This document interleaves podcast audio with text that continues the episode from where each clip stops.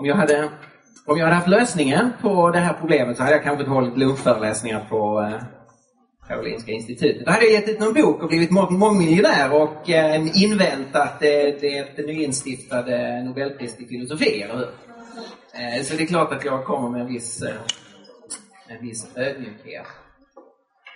Samtidigt så är det klart att man som människa funderar på Eh, det här med ondska och det onda i världen jag är kristen. Och det är klart att det intensifierar den här frågan. Jag tror att det finns en Gud. Att det finns en god Gud som har skapat den här världen. Jag tycker det finns ganska mycket som pekar i den riktningen. Att världen är designad. Eh, och för mig är det, det är många olika saker som väger samman. Inte minst en fråga som eh, ni måste förhålla er till ganska mycket här. Frågan om människovärdet. Att se människan som en unik, värdefull eh, individ.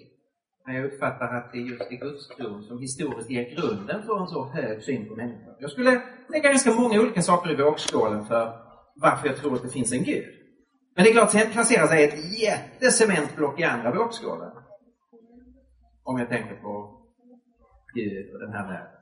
Och det är förstås det onda.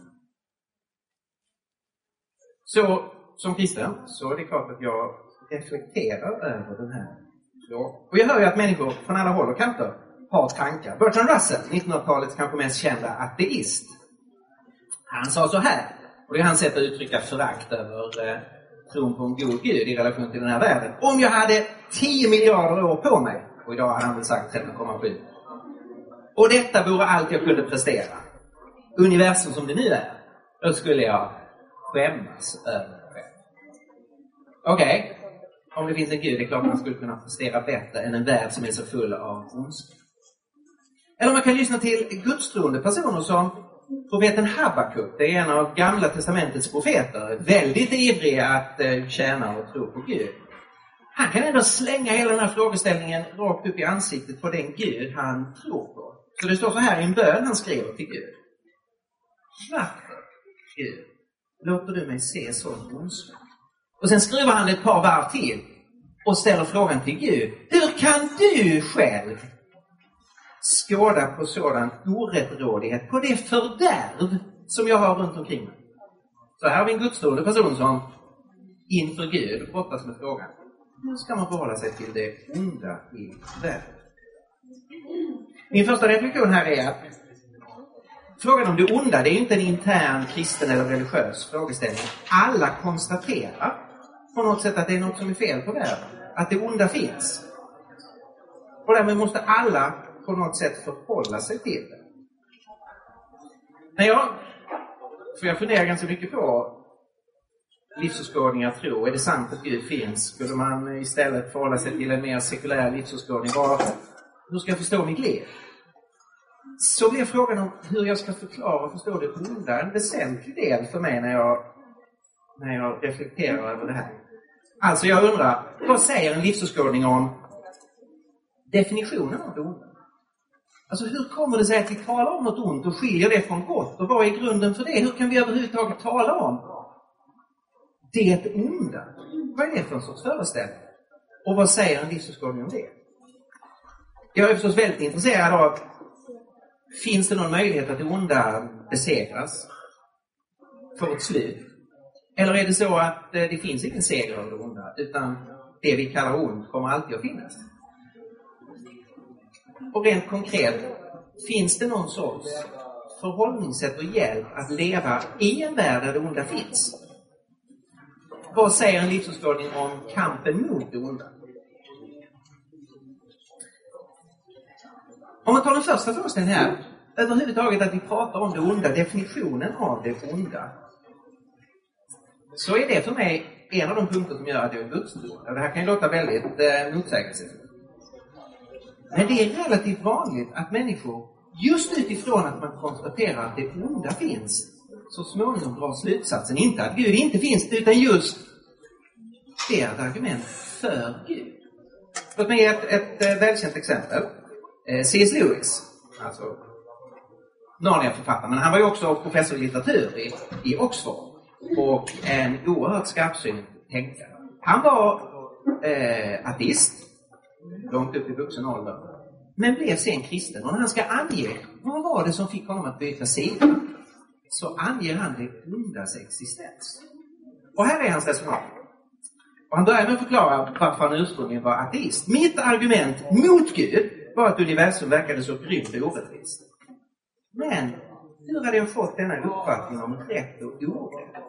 En man kallar inte en linje sned om man inte har en uppfattning om en rät linje. Vad jämförde jag detta universum med när jag kallade det orättvist? Om hela universum är utan mening skulle vi aldrig upptäckt att det är meningslöst. Precis som det inte fanns något ljus i universum och därför inga varelser med ögon, så skulle vi aldrig få veta att det är mörkt. Mörkt skulle vara ett ord utan mening. Jag tycker det är en ganska intressant argumentation. Alltså, hur kan vi säga att det onda finns? Bygger inte det på att vi förutsätter någon sorts godhetens norm? Som egentligen i yttersta mening endast Gud kan utgöra. Och att vi därmed, när vi identifierar det onda, faktiskt har bejakat Guds existens. Det här är ett argument som diskuteras redan i medeltiden. Och för att ge dig en formulering av en nutida filosof, så, eh, så säger eh, filosofen eh, J.P. Moreland, en amerikansk filosof, han formulerade så här. Och det blir alltså ett argument där man startar med det ondas existens och når slutsatsen Gud. Han formulerade så. Han utgår från vad som man kan säga är en allmänmänsklig definition av det onda. Att det onda är en avvikelse från hur det borde vara. Och det är väl så vi använder begreppet ond. att det avviker från hur det borde vara. Och då blir argumentet så här. Om du undrar en avvikelse från hur det borde vara, då finns det ett sätt på vilket det borde vara. Men om det finns ett sätt på vilket det borde vara, då finns det ju någon sorts moralisk lag. Men om det finns en moralisk lag, vad har den för förankring? Den kan bara hänga fritt i luften. Det tyder ju på att det finns en moralisk lagstiftning. Och en moralisk lagstiftare är inbegripet i, är en del av det som vi menar med Gud. Så, här är lite oväntat ett argument som startar i det ondas existens och slutar med slutsatsen där det finns Gud. Alltså motsatsen till vad Bertrand Russell gör. Men, låt oss släppa det, även om jag tycker det är ett intressant argument och jag tycker för egen del att det är ganska övertygande. Jag har svårt att se hur man i, i, egentligen skulle komma undan det. Så det är intressant att, att diskutera mer vad ni tycker sen. Men vad är det då som gör att Gud och det onda är ett så klassiskt problem i filosofin och i historien? Vi kan ju följa det tillbaka i antiken. Och det har ju att göra med att man uppfattar att Gud och det onda innehåller en logisk motsägelse. Att det är lite som att tala om en fyrkantig cirkel, vilket ju inte kan vara sant, vilket inte kan finnas i något universum. Det är någonting som, det är två påståenden som utesluter varandra runt eh, eh, fyrkantig på cirkeln. Och om du talar om Gud och det onda, får vi då inte en fyrkantig cirkel? Det, det kan inte vara sant samtidigt. Eh, en filosof som, eh, eh, som hade väldigt stort genomslag i, mitten av 1900-talet, en välkänd ateistisk filosof som hette Mackie. Han formulerade på det, på det sättet. Det här är från en artikel där han kritiserar gudstro. Han har tagit upp olika saker eh, kritiskt mot gudstro. Så säger han jag tror dock att det finns ett än mer talande kritik som kan göras med hjälp av ondskans problem. Och nu kommer hans liksom, huvudargument mot gudstro. Här kan man visa, inte att religiös tro saknar rationellt stöd, men att den är positivt irrationell. Att flera delar av väsentliga teologiska läror är oförenliga med varandra. Så att teologen kan behålla sin position som helhet endast genom ett mycket mer extremt avvisande av förnuftet än i det förra fallet. Han måste nu vara beredd att tro, inte bara det som inte kan bevisas, utan tro vad som kan motbevisas utifrån andra trosföreställningar som man också har. Så här är ett ateistiskt påstående att det är helt enkelt inkoherent. Det hänger inte ihop att tala om Gud och samtidigt vara villig att acceptera det ondas existens.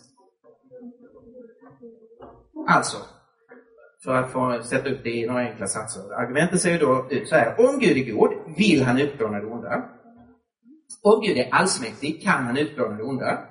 Giltigt skäl för Gud att tillåta det onda. Alltså det är någonting gott som tillåts. Att skapa varelser med fri vilja. Som därmed också kan välja att gå Gud emot och göra det onda. Men det är ett moraliskt giltigt skäl att för en viss tid tillåta det onda. Om Gud är allsmäktig kan han utplåna det onda? Ja, generellt sett. Men allsmäktighet har aldrig definierats som att Gud kan göra precis allting. Gud kan inte göra det som är logiskt omöjligt, till exempel. Han kan inte rita en fyrkantig cirkel, för det finns inget att utföra. Gud kan inte lugga en flintskatt. Alltså, det där är bara nonsens ju. Gud kan inte skapa en fri varelse som aldrig kan falla, till exempel. För då är du ju inte fri om du inte kan välja bort Gud. Gud kan skapa automater och robotar och, och dresserade djur som gör allt det han har programmerat dem att göra. Eller han kan skapa fria varelser som kan, väl, som kan välja och därmed kan göra det onda. Men han kan inte skapa fria varelser som inte väljer. Så det är också för, för vagt formulerad kring allsmäktige. Kanske det tydligaste problemet ligger i den tredje satsen. Alltså den satsen förutsätter ju att det, det onda är inte utplånat. Den förutsätter ju det onda är inte utplånat och kommer aldrig någonsin att bli det. Och i så fall följer slutsatsen. Det skulle jag verkligen hålla med om. Om Gud aldrig någonsin gör någonting åt det onda.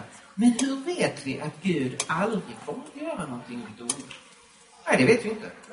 Det är en alldeles för allmän sats. Man kan skriva om det. Så att man, eh, eh man skriver så här. Så här skriver man. Om Gud är god vill han utplåna det onda. Om Gud är allsmäktig kan han utplåna det onda. Det onda är ännu inte utplånat. Vilket om du frågar gudstroende är vad de flesta gudstroende säger. Det är ännu inte utplånat, men kommer en dag att bli det. Där slutsatsen alltså är, därför kommer Gud, just eftersom han är god och allsmäktig, en dag att utplåna det onda. Och då finns här inte längre en, någon sorts logisk motsättning.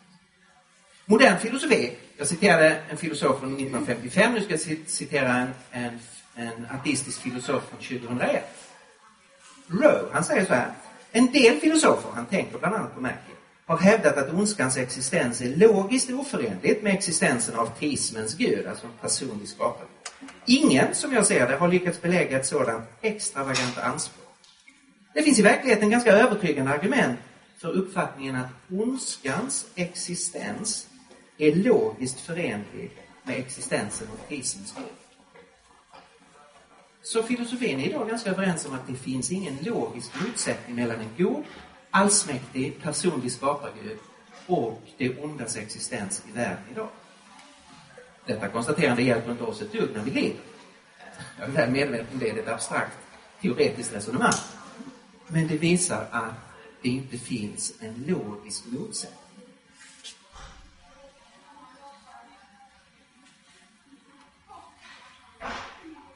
Nu är jag inte bara i allmän mening eh, teist, alltså att jag tror att det finns en personlig Gud. Jag är en kristen teist, alltså jag är kristen, jag tror på den, den Gud som den kristna tron talar om.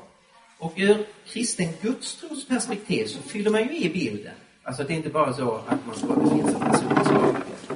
Eh, helt kort innan jag ska släppa in er för, eh, för era reaktioner och reflektioner. Så säger kristen tro, om jag skulle sammanfatta det, sju saker som relaterar till frågan om det onda i världen. Kristen tro hävdar med emfas att Gud är god.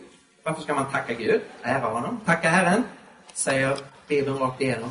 Ty han är god. Gud är ljus och inget mörker finns i honom, citerar en känd vers från Nya Testamentet. Gud är god. Han är inte ond, han är inte både god och ond, han är inte neutral, han är inte likgiltig, han är inte bortom vad vi skulle kalla moraliska kategorier. Han är god. Han är absolut godhet. Och hans väsen är den yttersta normen för det vi kallar god. Han har skapat den här världen.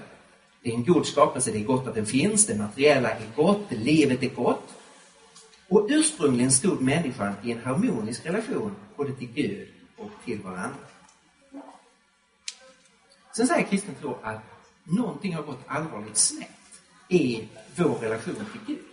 Så att människans relation till sin skapare har brutits och att människan har släppt in andra makter i den här världen.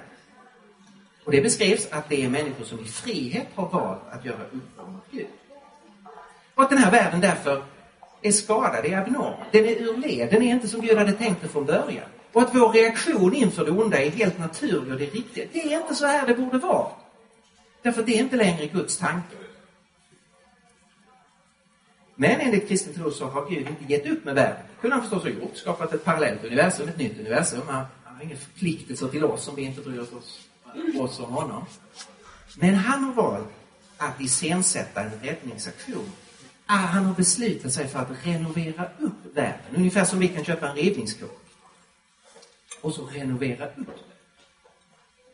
Och det är vad det kristna evangeliet handlar om. Att Gud har sänt sin son Jesus Kristus och påbörjat ett renoveringsverk för att återställa världen. Så att det igen blir harmoni och så att det onda kastas ut och saker är på rätt plats igen. Det här ger för den kristne en grund för kampen mot det onda. Om vi studerar historia ska vi se att det är ju krist, eh, kristendomen som har gett inspiration. Till exempel till sjukvård. Varför heter det lasarett? Det har ju med en man som heter Lazarus att göra, som Jesus berättar om i en liknelse. Där eh, Lazarus, det är ingen som bryr sig om honom. Han är fattig, han är sjuk, hundar kommer och stickar hans sår. Och kristna har, har sett, vi får inte lämna den som är sjuk och skadad så att det är hundarna som slickar personens sår. Vi måste öppna lasarett, där vi förbinder den skadade och försöker läka det sjuka. Och så har man börjat engagera sig i kampen mot det som är ont. Titta på slaveriets avskaffande. Man kan titta på punkt efter punkt att det kristna perspektivet har inspirerat till kamp mot det onda. Har inte kristna själva bidragit med massa ont? Jo, massor. Det finns jättemycket att skämmas över. Förneka inte det för ett ögonblick. Men man kan också se att eh, i den kristna evangeliet finns inspirationskällor just till kamp mot det onda. För man tänker, det har inte alltid varit så här. Det borde inte vara så här. Det kommer inte alltid vara så här. Gud gillar inte att det är så här. Alltså måste vi sätta gränser försöka göra någonting Och sen tror man som kristen på att Gud en dag ska gripa in. Det som man kallar för domen. Och om ni har någon känsla för det som heter kyrkoåret så var det domsöndag i söndags. Och det är just en markering av att Gud kommer inte låta eländet i världen fortsätta för alltid. Det kommer en yttersta gräns. Då Gud ska döma det onda då han ska upprätta alla som har blivit orättvist behandlade. Då allt det onda ska få sin, sin rättvisa konsekvens. Och så ska Gud totalrenovera hela skapelsen. Det här innebär ju att kristen tro ger ett fantastiskt hopp. Som igen stärker den här inspirationen att i väntan på den dagen göra någonting åt den här världen. En väldigt grundläggande sak är här i den kristna tron är att Gud framställs i grunden som en fria. Som friar till människan. Vi vet skillnaden mellan ett frieri och ett övergrepp, eller hur? Någon kan tvinga sig på dig, och vi kallar det övergrepp. Någon kan falla på knä och fråga, vill du? Och så måste man svara ja eller nej och ta en ställning. Det bibliska perspektivet är att vi som människor eh, vi möter Gud och ur en aspekt är han som en fri. Som friar till människan att dela hans kärlek.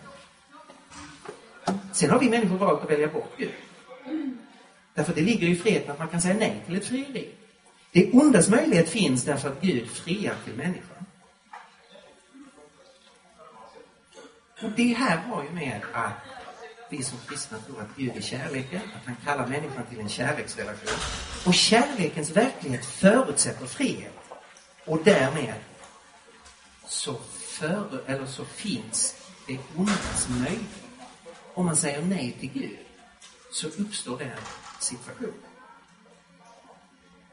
Det finns en massa mer eh, man skulle kunna säga. Eh, jag vill spara tid här så vi kan eh, föra en dialog. Jag har gett väldigt sketchartat eh, ett antal perspektiv, ett antal reflektioner som finns med hos mig när jag tänker kring de här frågorna. Låt mig ge dig en sista tanke. Eh, det är ganska enkelt att anklaga Gud för en massa saker. Gud, om du finns, varför tillåter du det här? Gud, varför griper du inte in? Jag har full förståelse. Jag har ställt de frågorna till Gud många gånger. Men man kanske också ska ha ett, ett annat perspektiv med sig. Vi har inte sett slutet på historien. Och jag undrar om det inte kan eh, bli så här.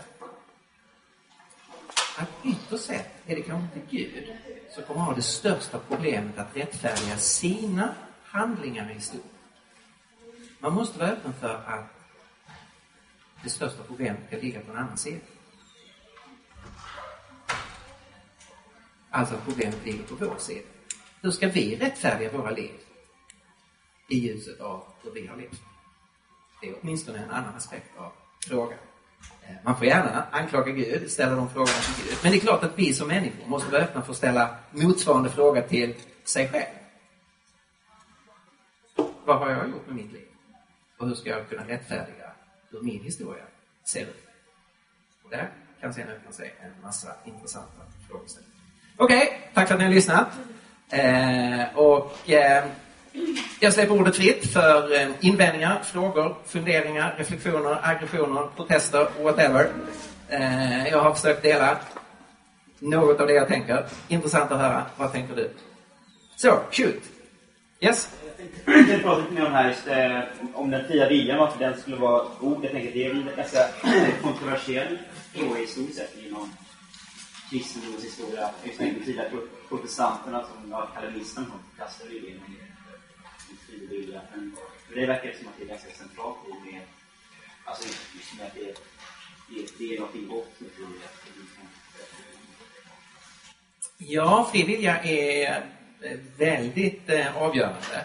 Och det skulle jag säga att det faktiskt är för alla kristendomstolkningar. Det är, det är helt riktigt att det finns en, en, en diskussion om förhållandet mellan fri vilja och Guds allmakt framförallt i kalvinistisk tradition. Men det finns faktiskt inga kristna traditioner som helt förnekar den mänskliga friheten. Alla kristna traditioner talar om att Gud en dag ska döma människan.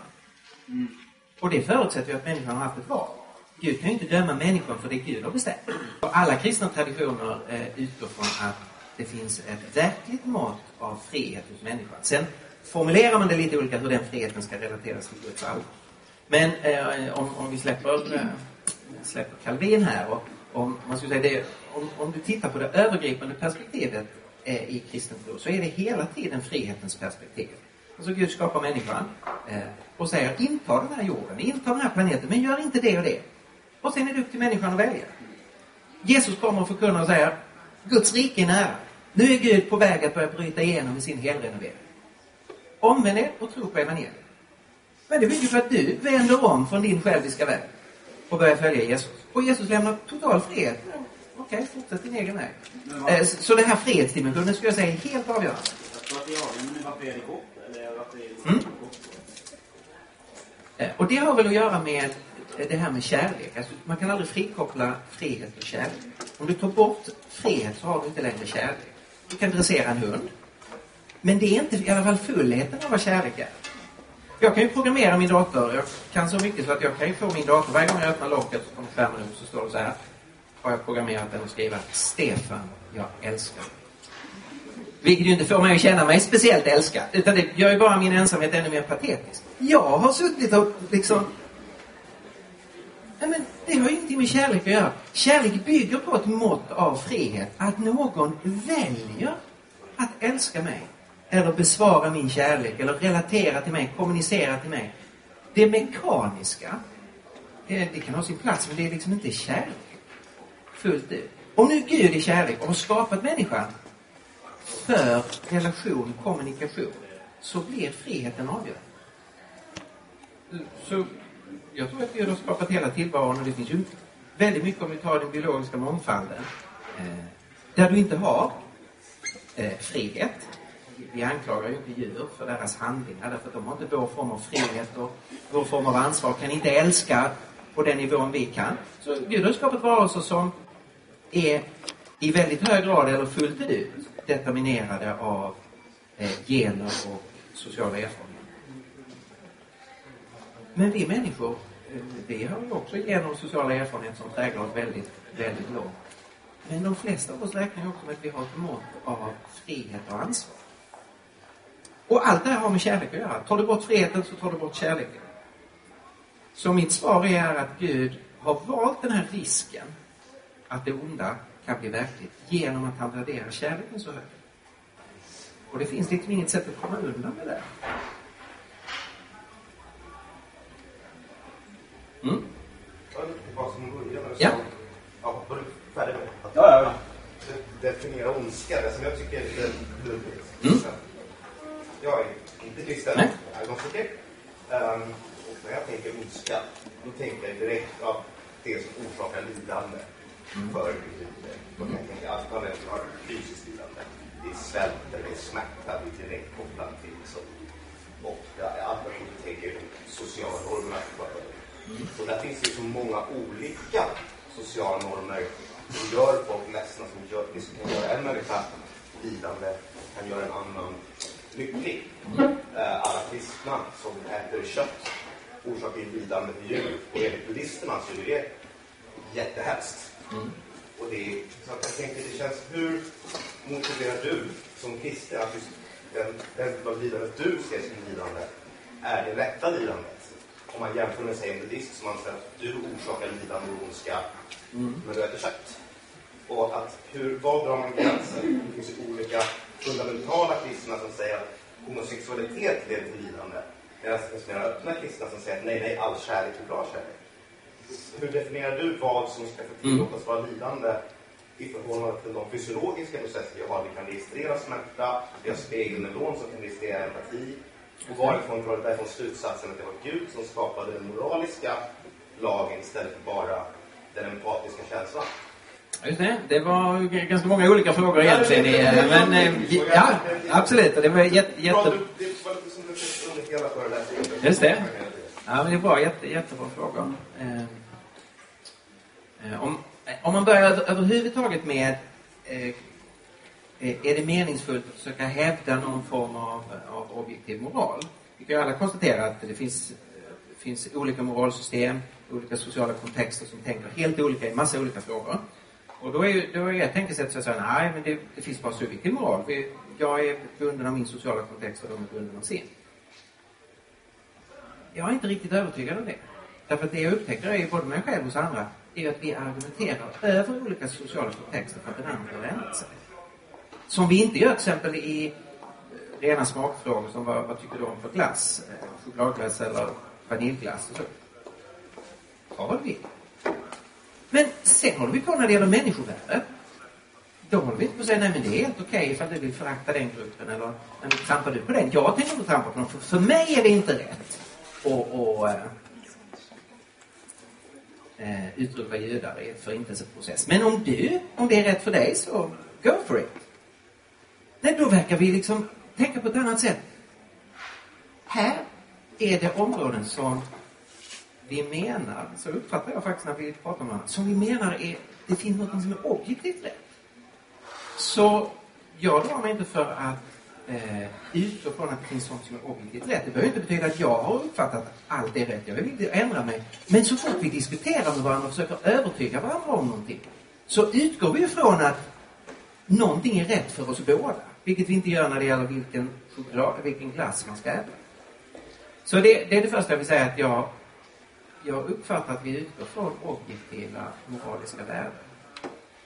Och jag hoppas att ni som ska jobba i vården kommer att göra det, annars blir jag väldigt nervös om jag ska besöka er. Sen är nä, nästa frågeställning. Det är, är moraliska värden kopplat till lidande? Och du, om, om jag förstår dig rätt så gör du en ganska exklusiv koppling till det onda är det som orsakar lidande. Och jag tycker det är för snäv och en, en delvis eh, ohållbar eh, definition. Alltså det onda går inte ensidigt att koppla till eh, fysisk smärtförnimmelse eh, eller psykisk. Eh, låt oss säga, det går inte att koppla till smärtförnimmelse eh, som, eh, som sådant, eller lidande. Eh, utan eh, väldigt ofta är det så att det moraliskt onda också är förknippat eh, med lidande. Men jag, jag tycker att en rimligare definition är att säga att det vi kallar ont, det är när vi uppfattar sådant som inte det borde vara. Så, eh, om eh, jag är högst upp i en, en maffiakedja och det bara trillar in pengar hos mig, som andra liksom, förser mig med på moraliskt orättfärdigt sätt, så behöver det inte vara så mycket lidande. Jag kan konstruera situationer där det faktiskt inte är så mycket lidande och jag får en massa pengar, för mig är det bara njutning. Och, och, ja, fast det går... Just det. Och då kan jag konstruera situationer där det är ingen som uppfattar något lidande. Därför att de... Eh, ja, för att jag orsakar inget, inget konkret lidande någonstans. Så jag, jag skulle säga att det är bättre att definiera det onda utifrån en situation som inte är sådan den borde vara. Därför att det är så som eh, jag skulle säga vi generellt tänker kring det onda. Det är någonting som är felaktigt. Eh, oavsett om det finns smärtförnimmelse eller inte. Eh, så om jag först bedövar dig och sen dödar dig så påverkar inte mängden smärta det onda i handlingen. Jag har minimerat min smärta, men jag har gjort något ont. Därför det borde inte vara så att man får avleda en oskyldig. Eh, så att... Ja, just det. Så visst, så väldigt ofta finns det ledande, men jag, jag tror att det inte är riktigt fruktbart att, att köra det som den enda, eh, eh enda distinktionen eh, Slutsatsen för mig blir det här. Om det finns objektiva värden, då väcker det direkt frågan om Gud. Om det finns någonting som står över oss alla, vad skulle det vara? Ja, det måste vara förankrat i Gud. Och det var ju det jag började med argumentet från C.S. Lewis. Eh, alltså att vår identifikation av moraliska värden implicerar en moralisk norm som står över oss. Om du tar bort den normen så hamnar vi i att det, ehm, det, det goda och det onda är bara subjektiva, eh, subjektiva eh, övertygelser. Och för mig är det en väldigt svår eh, hållning att ha. Är det subjektivt ont med förintelsen? Är förtryck av kvinnor eller barn eller svarta eller homosexuella, är det subjektivt ont? Så någon annan kunde hävda motsatsen och så har vi två likvärdiga uppfattningar. Nej, jag köper inte det. Jag måste säga att jag är helt övertygad om att det är objektivt ont. Och jag är beredd att argumentera mot och kämpa mot den som är villig att förtrycka olika grupper så. Men om jag är det, då gör jag ju moralen objektiv. Och om den är objektiv så implicerar det Gud. Och så är vi tillbaka till det argumentet. Ja? Jag har två funderingar eh, som har gjort lite grann. Den första handlar om den, de här eh, sju stycken poängerna som du tog upp. Där. Just det. Kristen. Så som jag förstod det så den första, andra och den sjunde har definitionen om Gud att göra. Mm. De andra handlar mer om det som är relation till Gud. Just det. Eh, och, och jag tycker att det blir en väldigt oprecis definition av vad som Gud faktiskt är egentligen. Eh, och jag undrar hur det förhåller sig till när man ska argumentera, hitta liksom positiva argument för att Gud faktiskt finns när man har en sån bred definition av vad Gud är. Alltså när man argumenterar för att Gud finns så måste man ju utgå från definitionen av vad Gud faktiskt är. Hur tänker du kring det? Just det. Det är en annan fråga. Men jag Mm, ja, och det är, det är ju helt, det är helt grundläggande när man talar om Gud. Vad är definitionen? Vad menar man med de tre bokstäverna G, G, U, D? Eh, Och eh, jag står ju då i, i en kristen tradition och man kan säga det här, ja, det här är ju den klassiska definitionen av Gud i västerlandet. Det är inte den enda som finns i världen, men det är ju den klassiska definitionen i västerlandet. Nämligen att, och definitionen kommer ju från den kristna idétraditionen, att Gud är ande. Det betyder att Gud är inte en gubbe på ett moln. Han är inte eh, kroppslig, fysisk. Gud är ande. Eh, men Gud är person. Och nu använder jag eh, ett eh, maskulint eh, pronomen här, att sa han, därför det är ett traditionellt språk. Det betyder att Gud har självmedvetande, jaguppfattning. Gud är intelligens, Gud är kärlek, Gud är kreativitet, Gud är godhet. Enligt kristen tro så är ju människan skapad i Guds avbild. Det betyder inte eh, fysi, eh, synintrycksmässig likhet, alltså att Gud skulle vara som vi fast några meter större, eftersom Gud är ande.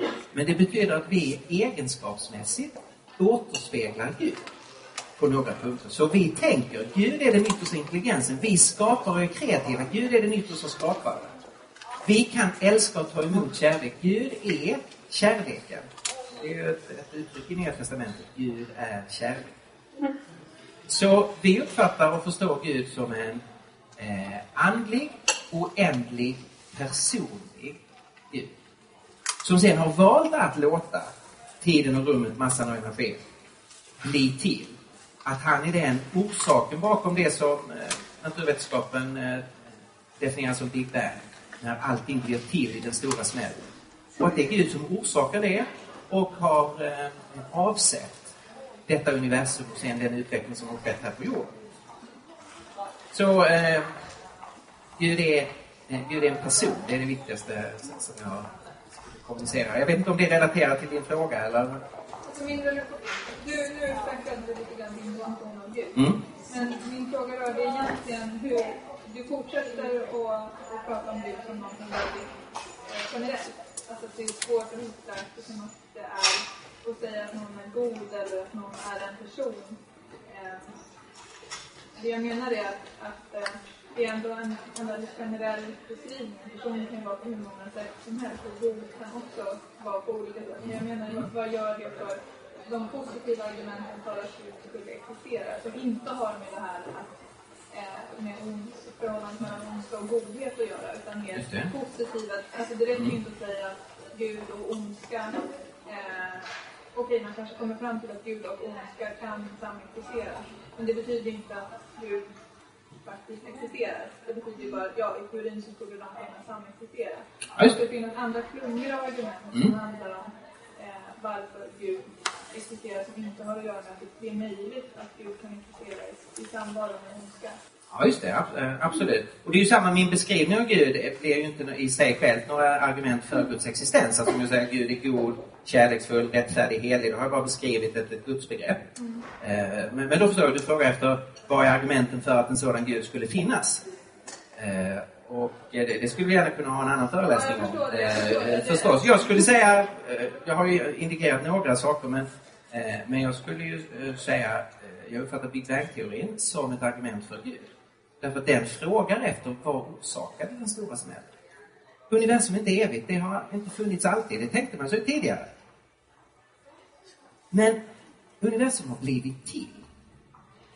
Och för mig tickar det in en, en väldigt viktig filosofisk princip då.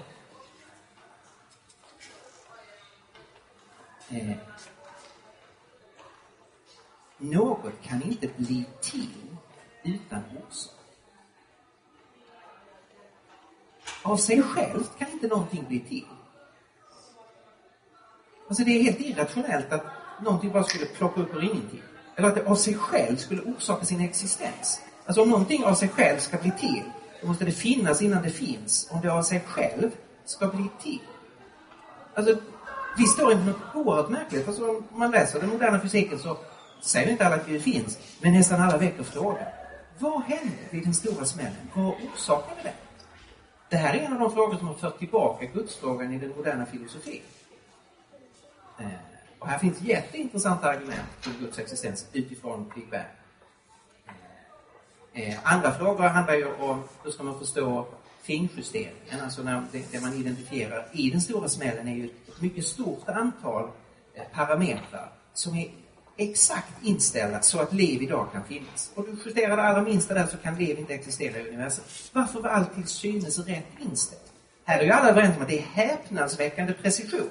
Sen är man inte överens om hur ska man förklara det. Eh, och jag tycker då den bästa förklaringen är en intelligens. Låt mig bara säga en sak till. Eh, jag skulle, det finns ett antal sådana här argument för Guds existens och sen för min del så skulle jag säga att Jesus från Nasaret är jag övertygad om är en uppenbarelse från Gud och för mig ett, ett, ett bevis för Gud. Men nu har jag inte tid att gå igenom det, det skulle jag eh, väldigt gärna göra kring hans liv och inte minst kring hans uppståndelse. Eh. Mm. Jag, är också. rädd att man kanske måste Ah, bryta oh, nu. Eh, Men eh, Stefan kanske kan, Ja, kvar en stund. Eh, och om man har frågor eh, så kan det gå bra att prata då. Eh, men just att vi officiellt bryter och tackar Stefan för att han kom hit och delade intressanta idéer. Eh, Så tack så mycket.